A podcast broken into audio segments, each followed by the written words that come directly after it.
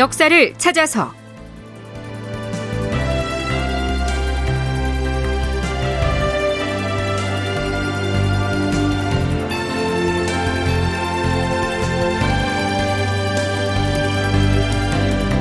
제 1060편. 영창대군을 처단하소서. 극본 이상락. 연출 조정현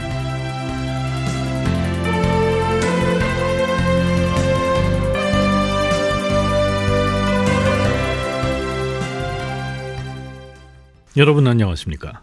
역사를 찾아서의 김석환입니다.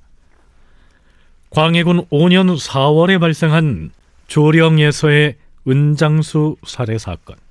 이것은 중간에 유교 출신 문제와 결합되고 거기에서 다시 인목 대비전의 내관과 나인들이 의인왕후의 무덤에 저주를 하는 주술 행위를 했다는 헛소문까지 합쳐지면서 5월 중순쯤에는 막다른 지점에 다다르게 됩니다.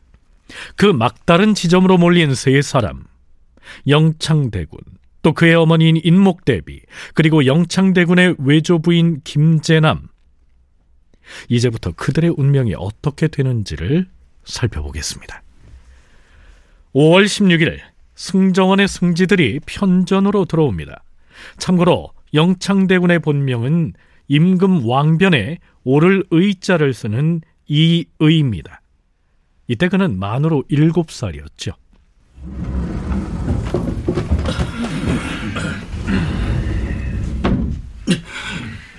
전하, 역적의 변고가 시대에 따라 간혹 있기도 했사오나 그 망령스러운 상황으로 말하자면 이번에 역적들보다 심한 경우는 없었사옵니다.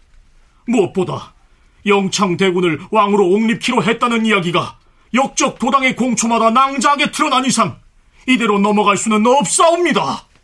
그렇사옵니다, 전하. 비록 이 의가 아직 아무것도 모르는 어린아이라 할지라도 대의를 가지고 논한다면 궁중에 태연하게 놔두어서는 아니 될 것이옵니다. 이것이 바로 삼삼이 대신들이 끊임없이 연계하여 죄주기를 주청하는 이유이옵니다. 전하께서는 깊이 생각하시어서 억지로라도 못 사람들의 의견을 따르도록 하시옵소서. 아, 과인이 불행하게도 작년에 이어 또다시 이런 변을 당하고 보니 낮이나 밤이나 마음만 썩일 뿐 어떻게 해야 할지를 모르겠도다. 승지들이 아랜 뜻은 잘 알겠으나 내가 어떻게 차마 그렇게 하겠는가?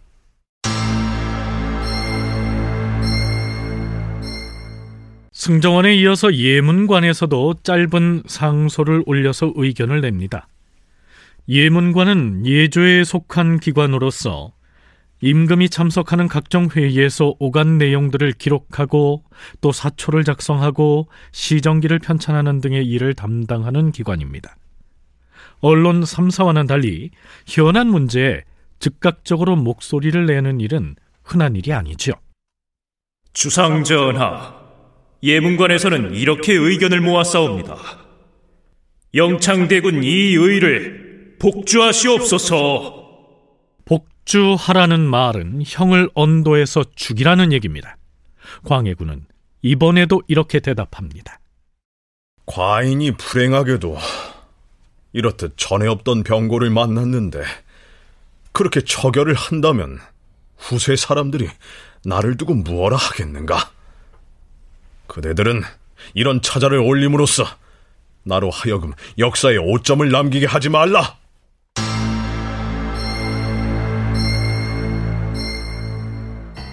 자, 이번에는 대신들이 아예 문무백관을 이끌고서 대궐들로 모여듭니다. 주상 전하! 신들이 날마다 추청을 올리고 그때마다 전하께서 내리신 비답을 받들어 싸운데 전하의 말씀이 너무나 간절하여서 몸둘 바를 모르겠사옵니다. 물론 전하의 이러한 분부가 형제지간의 우애를 생각하는 지극한 마음에서 우러나온 것임을 신들도 잘 알고 있사옵니다. 하오나 전하!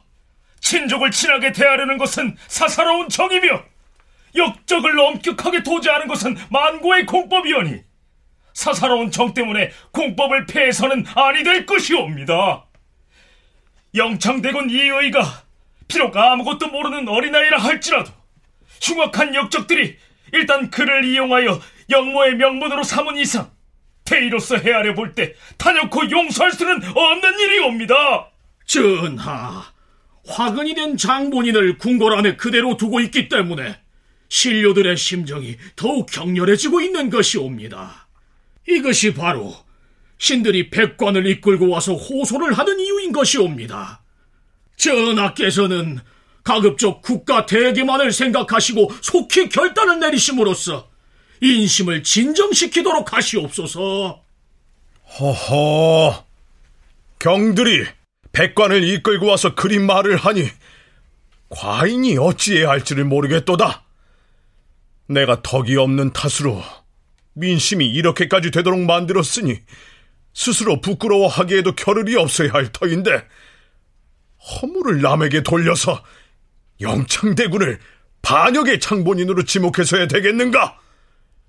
또한 다시 해서는 안 되는 일을 차마 또 하게 된다면 이것은 나의 죄를 중하게 하는 것일 뿐 전하위복의 계기를 삼는 도리가 못 될 듯 싶다.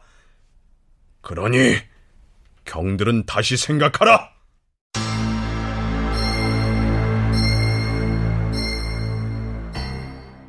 대신과 문무백관에 이어서 이번엔 사헌부 사관원 양사가 합동으로 편전뜰로 몰려옵니다.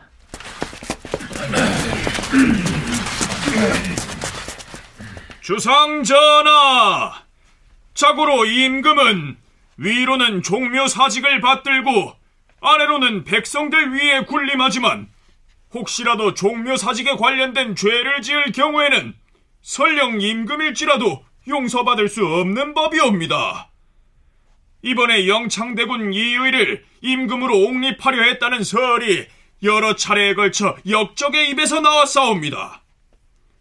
김재남이 누구를 생각하며 영모를 꾀하였겠사옵니까? 외손자인 영창대군을 왕으로 내세우고자 바깥 세력과 연계했다는 정황이 이미 충분히 드러났사옵니다. 전하, 이 의가 아무리 아무것도 모르는 어린아이라 할지라도 전하께서는 동기간의 사사로운 정을 종묘사직의 차원에서는 끊어버려야 할 것이옵니다. 영창대군은 엄연히 전하의 신하이옵니다. 하운데 어찌 이런 막대한 죄를 지은 자와 같은 하늘을 떠받들며 함께 살 수가 있겠사옵니까? 더구나 어찌 전하와 궁궐 안에 함께 거처할 수 있겠사옵니까? 이는 천지간에 용납되기 어려운 일이오니 속히 합당한 조치가 뒤따라야 할 것이옵니다. 영창 대군을 처단하시옵소서. 영창 대군을 처단하시옵소서. 수상 전하, 영창대군의 외조부인 김재남은 반영 무리를 이끌었던 서양갑 등의 괴수이며 서양갑 등은 김재남의 복심이자 하수인으로서 안팎에서 서로 내응을 하여 한 몸으로 합쳐진 상태이옵니다. 그 음험한 꾀와 비밀스러운 계책은 귀신이라 할지라도 그 단서를 헤아리지 못할 정도였는데 다행히도 선대 임금들의 홀령이 도와주신 덕택으로 흉악한 반영무리가 처단되어 싸웁니다. 여러 역적들의 공초에서 김재남이 영모를 껴한 정상이 모두 드러나 싸우니 이런 의심의 여지가 없게 되어 싸웁니다. 사정이 이러한데도 어찌 김재남에게 형을 내리지 아니하고 지체하는 것이옵니까? 김재남을 어미 국문하시옵소서. 김재남을 어미 국문하시옵소서. 과인은 그동안 똑같은 대답을 수차에 걸쳐 유시하였으니 소란스럽게 하지 말고 돌아가도록 하라. 대간에선 영창대군을 처단해야 하는 것은 물론 김재남을 추국해서 형을 내리라고 주청을 한 것이죠.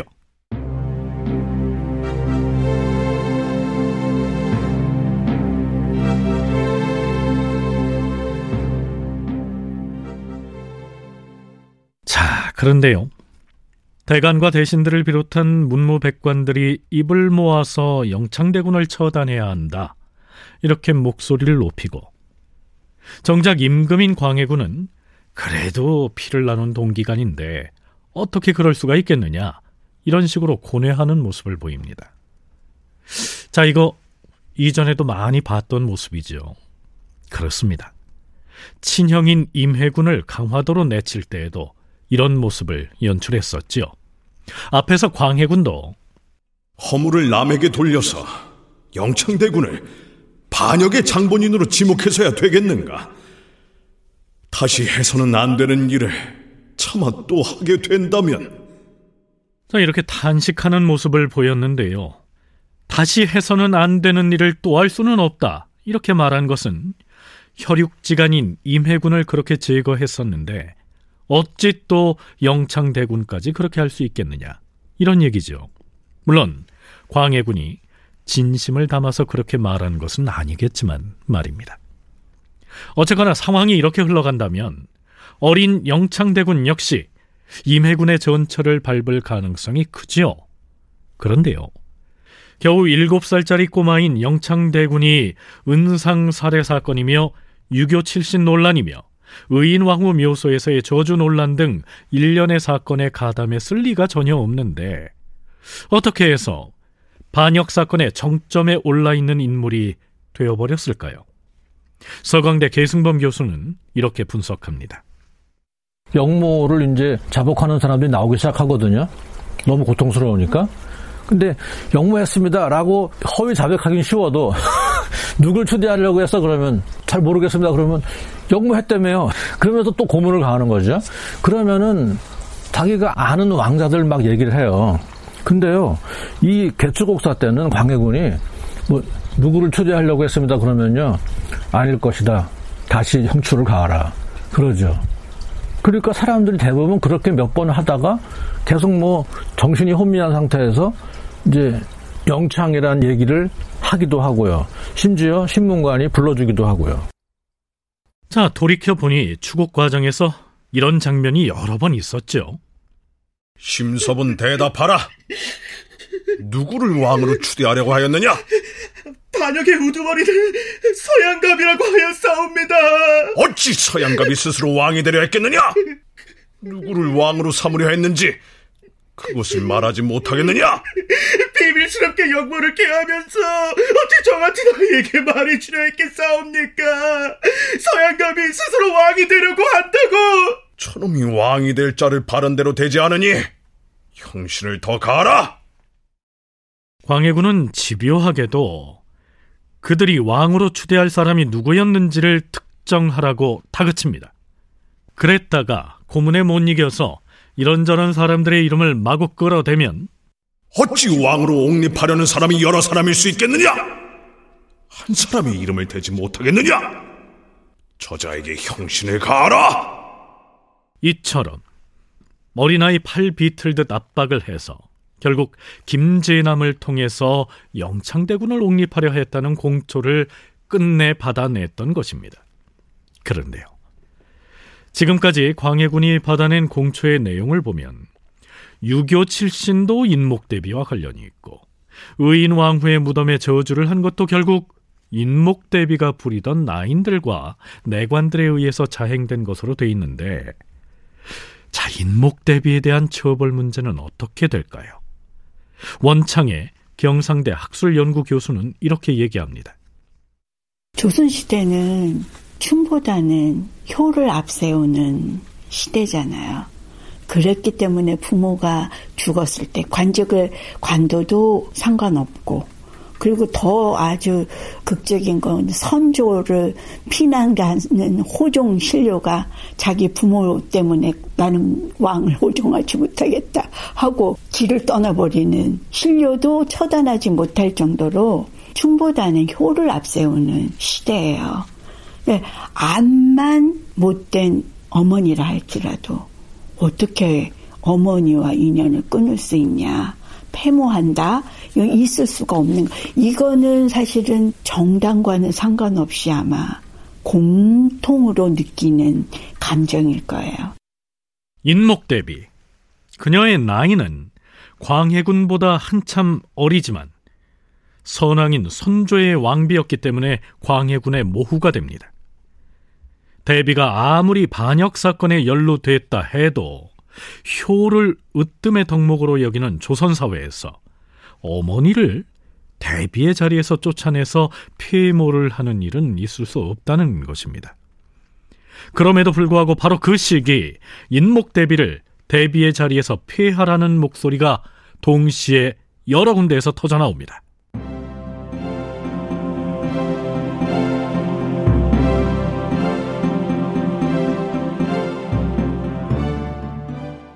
많은 사람들이 영모 사건에 휘말려서 목숨을 잃었습니다.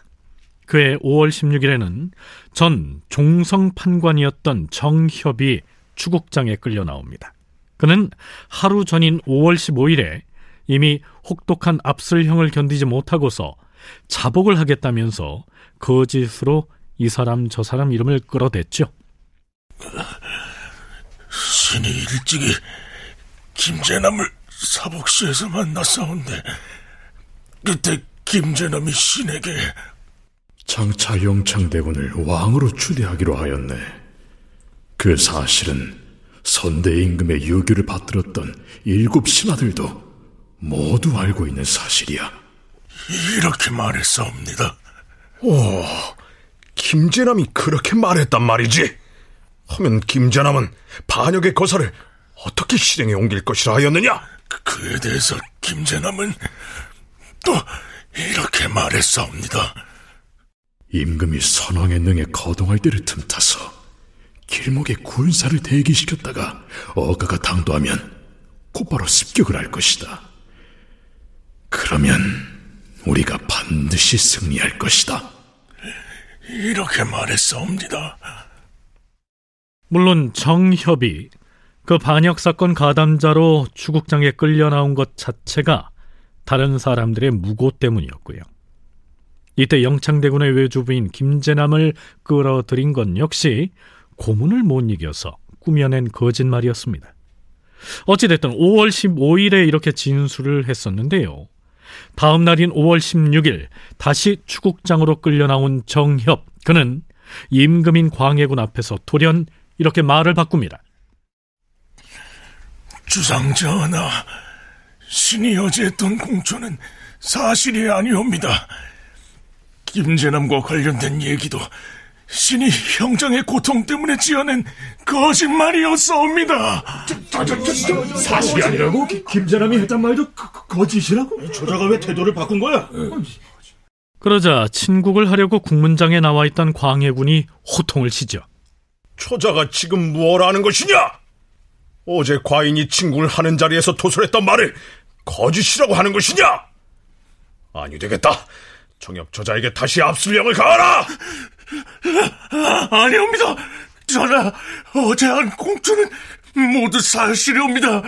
틀림없이 사실을 말한 것이옵니다. 저자에게 곤장을 치라!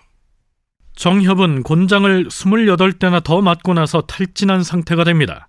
결국 광해군은 이렇게 명하죠. 정협 저자를 저작거리로 끌고 나가 사형을 집행하라! 자, 우리가 정협의 죽음을 특별히 언급한 이유가 있습니다. 그를 함경도 종성의 지방관으로 추천했던 사람이 바로 이항복이었죠. 그 때문에 이항복은 이번에 영모 사건 진행 과정에서는 내내 입을 다물 수밖에 없었을 뿐만 아니라 얼마 뒤에는 대간의 탄핵을 받기도 합니다. 다큐멘터리 역사를 찾아서 다음 시간에 계속하겠습니다.